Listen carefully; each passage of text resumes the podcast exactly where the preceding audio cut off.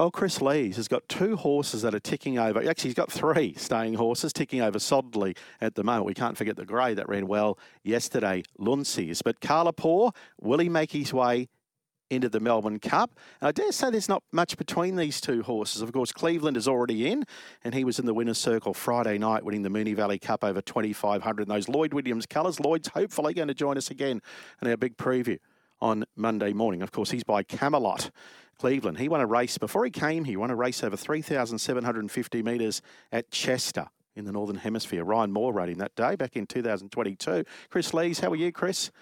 Very well, Steve. How did you get into this horse's head? Tell me about the Cleveland experience so far.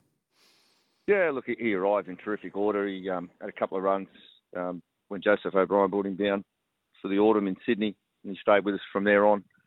Um, he's been a work in progress, but it, he's shown a bit at, at each run. He, he, was good first time out, luckless at Newcastle, and thought um, he's running the St Leger before he come come down had merit to it. But um, he, he, raced really well when he went around the valley the other night. He did indeed. Um, I know there was a couple of horses there that didn't have the best of luck, but nevertheless, as you said, he's he's ticking over solidly, and obviously the trip's not a worry for him on Tuesday. Has he got the class, in your opinion? Well, that's that's that's the big question. He, he gets in okay with a 52. Whether he's a bit close to the favourite suggests you know he, he could be um, one out of the box, but. Um, I think he's had a good foundation for two mile. Um, with his recent racing, he's, he's going to get there in good order, and um, I think he's a genuine chance of running into some nice prize money. Just in that Leger, which he ran second to Land Legend, I think they ran a track record, did they, that day? Well, his three previous Sydney runs were all run in track record times. So uh, the, the, Newcastle Cup, the Metrop, and the St Leger. So they broke track records in all three. So that would suggest he's, he's coping well with the firmer ground, which is which is a bonus because um, the forecast looks like we'll probably get a, a pretty fast deck on Tuesday. Just on the Newcastle Cup, both your horses ran well. We're going to talk about Kalapour in a moment, but, but both out the alleys had to go way back, and the, you know, and they both came through nearer the inside. And Cleveland had a bit of an interrupted passage. Yeah, they, they were both similar style of runs. They went back. Um, as much as they ran a track record, nothing. The race didn't change complexion much at all, and um, so it was. If there was any benefit, they come out of it really well, and and it's helped them the longevity of their preparation. So pretty soft time during considering they were early in their preparations. Has he been sound? Anything you've you know you've had to deal with or gear changes? Anything with Cleveland? No, he's been very sound. We did apply blinkers after the Newcastle Cup, and then we decided to take them off, and that could have been a, a telling factor. I always thought he just went a little keen in the Metropolitan throughout in them, but um, we decided to take them off um, for the Moonee Valley Cup, and he reacted well with them off. Who have you booked for the Cup for him? Uh, Michael Dee'll ride uh, Cleveland. Kalapour, have you got someone on standby if he wins and gets in? No, not as yet. Not as yet. Um, we'll just see what plays out in the next 48 hours. And um, look, he, will um, he'll need to be winning and being impressive, I'd suggest, and have a re- relatively soft time Saturday to, to back up, but it's certainly under consideration. You'd have a thousand owners saying, Kris, come on. well, we'll see how he comes through but he looks on his just general form. We've just spoken about. He does look a terrific chance, particularly with Ollie in the saddle. They're drawn a soft gate here, gate one in a small field. Yeah, he's going to get every chance. Barrier one, D. Oliver. Looks just a nice setup for him. To be fair, you, if you analyse my two horses, him and Cleveland, if you look at when they've met, there's nothing between them. You could you could go either way if, on a points decision if you want to judge them. And of course, Cleveland had more weight than your horse last start in the in the Leger there in Sydney. That's right. Yeah.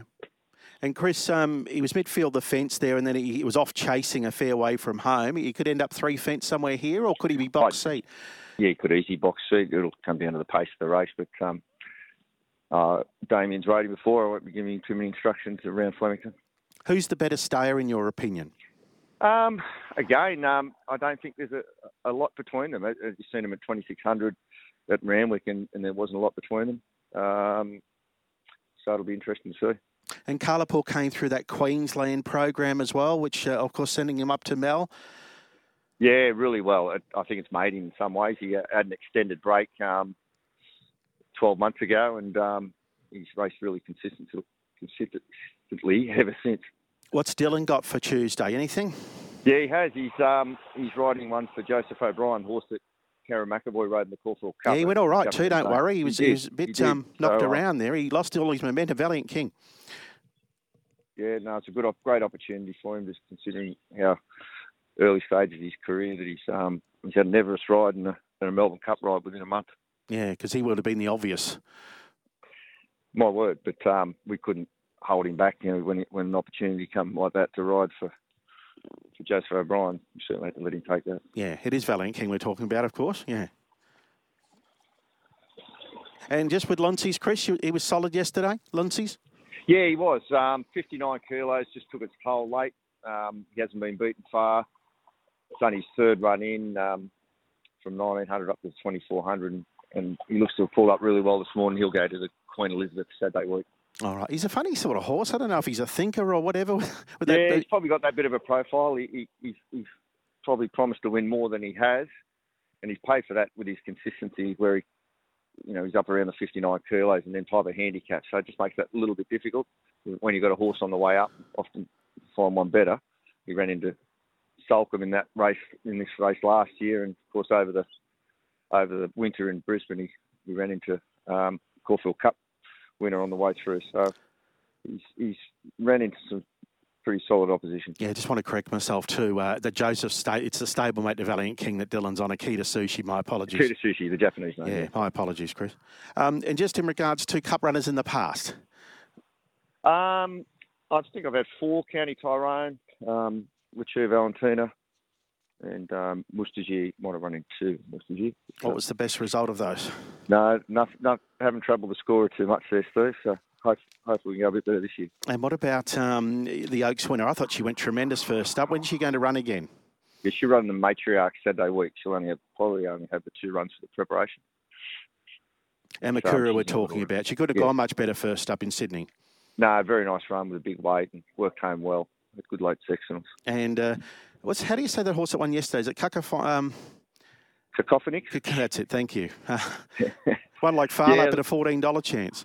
Yeah, he did. Look, he he come with really good raps when when he come from New Zealand. He come out of some really strong form race. I think he was in I Wish I Wins race over there or in Peritrix, one of them.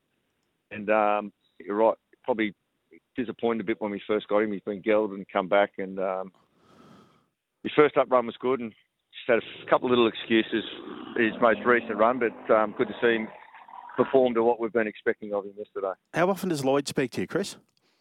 Uh, I speak to Nick more regularly, but I, I, I'll give Lloyd a ring now and then. But um, he's wonderful to talk to. You know, it's be crazy not to um, try and tap into some advice there. He knows a lot more about a Melbourne Cup than I do. Oh, I love talking to him. How did that re- that association start with you and Lloyd? Um, I've had horses for them previously. Um, horse called Hosier. I've known Nick for quite a while, and um, when he said they were closing down, looking to branch out, he, he offered me a couple of horses, which of course was um, very well received.